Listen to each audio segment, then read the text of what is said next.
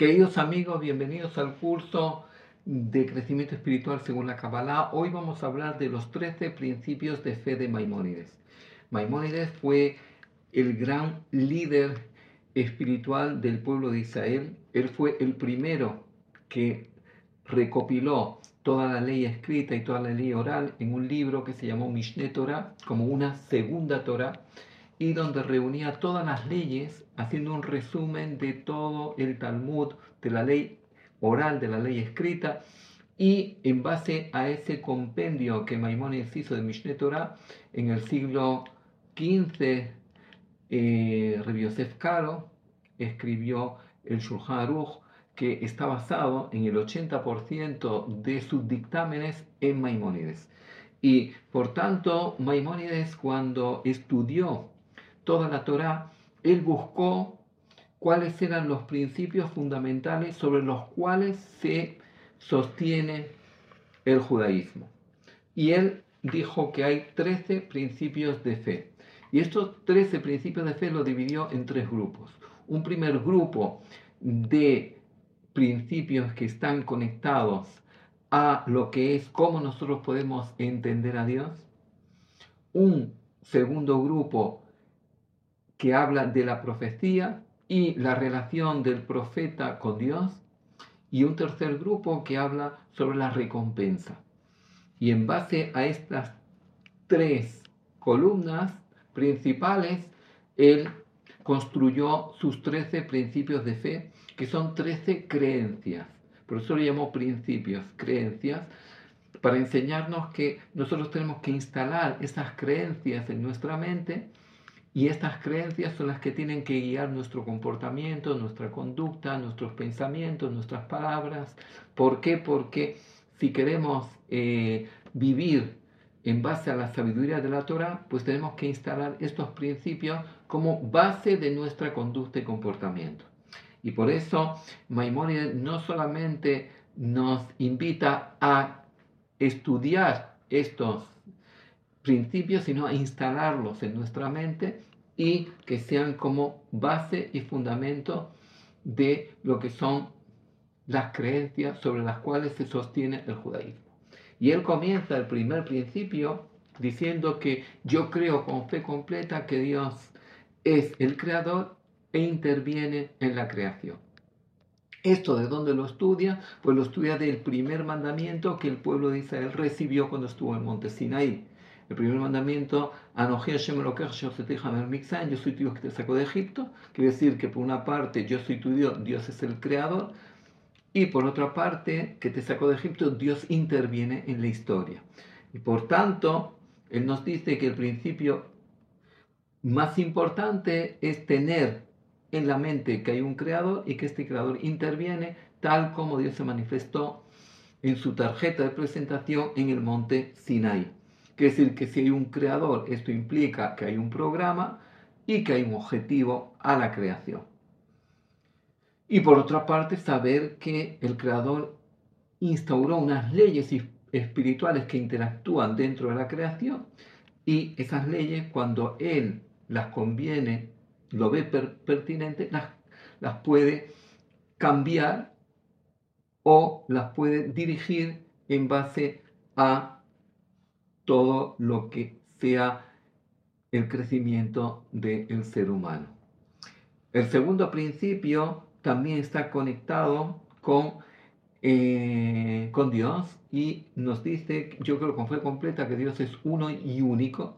Y esto lo basa en la oración más importante que el judaísmo tiene, que es el Shema Israel, Hashem Elokeinu, Hashem Echad. Escucha, pueblo de Israel, el eterno es tu Dios, el eterno es uno, y aquí habla de la unidad de Dios, y por tanto Dios es uno y único. El tercer principio es que Dios no tiene cuerpo ni figura. Y esto lo basa en cuando Dios eh, eh, está en diálogo con Moisés, porque Moisés, Moshe Rabenu le pregunta o viene en anunciame tus caminos, le dice Dios, lo irani Adam Bajai, el hombre no puede verme, yo no soy material, no puede verme. Y por tanto, Ese es el tercer, no tiene cuerpo ni tiene figura. El cuarto principio es que Dios es eterno. Es decir, Dios siempre estuvo. Y por tanto, eso nos dice que no tenemos que pensar que va a llegar un momento donde Dios no esté y la creación va a quedar abandonada. ¿Por qué? Porque Dios es eterno y Él siempre va a estar. Es luz infinita. Y por tanto, estos cuatro primeros principios nos hablan de cómo nosotros podemos definir a Dios. Si nosotros eh, nos preguntamos, bueno, ¿y cómo definimos a Dios? Pues primero, Dios es el creador, Dios interviene, Dios es uno y único, Dios no tiene cuerpo ni figura y Dios es eterno. Ahora, en base a estos cuatro principios, pues ya viene el quinto, dice solamente a Él es conveniente rezar. Quiere decir, siendo que Él es uno y único y todo, toda la creación es la obra de sus manos, es la obra de su creación, por tanto solamente a Él es digno rezar. Y eh, nosotros no podemos eh, rezar a intermediarios, tenemos que dirigirnos directamente en nuestros rezos a Él. Y ese es el quinto eh, mandamiento, el quinto principio, que es como una consecuencia de los cuatro primeros. Luego ya el sexto ya habla, aquí es el primer módulo que sería cómo nosotros nos relacionamos con Dios o cómo nosotros podemos definir a Dios. Ahora entra en lo que es la profecía y el sexto principio nos dice que las palabras de los profetas son verdad. Quiere decir que Dios se comunica con el hombre a través del profeta. Luego el séptimo nos dice que la profecía de Moshe es verdadera, quiere decir que Moshe fue el más grande de todos los profetas. ¿Por qué? Porque eh, cualquier profeta cuando tenía la profecía la tenía a través del sueño. Moisés incluso despierto podía conectar con Dios y tenía esa profecía. Luego, número 8, eh, eh, es el principio de que la Torah que tenemos en nuestras manos es la que nos entregó Moshe y la entregó como intermediario de Dios. Y la novena, que esta Torah nunca será cambiada. Y por tanto, mm, estos, estos principios nos hablan de la profecía, es decir, para eh, que tengamos en cuenta de que Dios, siendo que Él interviene, pues también nos legó unas leyes, unas normativas a través de la profecía. Y Maimónides en, en el libro de Mishneh Torah, en las leyes sobre los fundamentos de la Torah, nos dice que eh, el hecho de que todo el pueblo estuvo presente en la profecía, donde recibió los diez mandamientos, Quiere decir que todo el pueblo llegó al nivel de profecía, llegó a esa conexión con Dios. Dice, esa es la fuerza, esa es la fuerza del judaísmo, que todos fueron testigos y vivieron el testimonio de la entrega de los mandamientos y la revelación profética. Y luego ya entramos en los cuatro últimos principios que están conectados ya a lo que es la recompensa. El, número 10 es que Dios conoce las acciones y los pensamientos del hombre, quiere decir, si Dios conoce los pensamientos y las acciones del hombre, lo puede juzgar, si no, no lo podría juzgar. Es decir, el hecho de que cada primer día del año del calendario hebreo, Rosh Hashanah, el principio del año, es el día del juicio, ¿en base a qué es este día del juicio? En base a que Dios conoce los pensamientos y las acciones del hombre.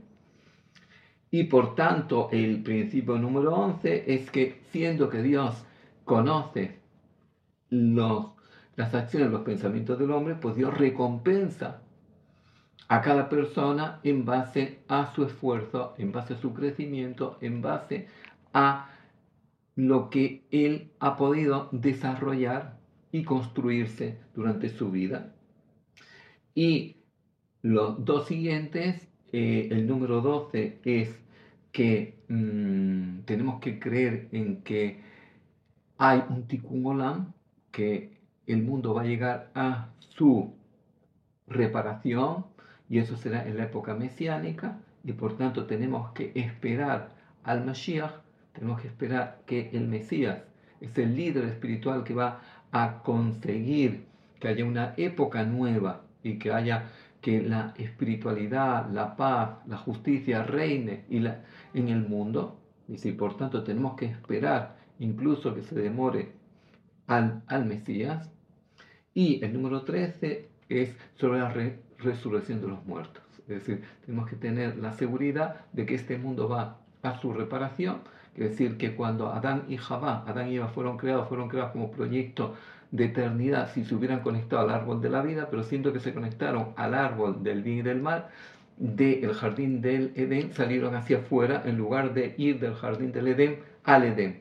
Y por tanto, nosotros tenemos que hacer la reparación. Cuando abandonamos este mundo, nos vamos al jardín del Edén, que es a nivel espiritual, pero luego vendrá, cuando este proyecto mundo termine, comenzará un nuevo proyecto que es el proyecto de la resurrección de los muertos, que será la posibilidad que el ser humano tiene de poder reparar eh, la transgresión de Adán y Jabá, Adán y Eva, y traer el mundo a su reparación, es decir, donde cuerpo y alma puedan vivir desde su plenitud, donde el alma vuelva a tener el dominio sobre el cuerpo y el control sobre el cuerpo, y eso será ya en una época nueva, con una naturaleza nueva, donde volveremos a la naturaleza de Adán y Eva, pero ya desde la reparación que cada uno ha conseguido.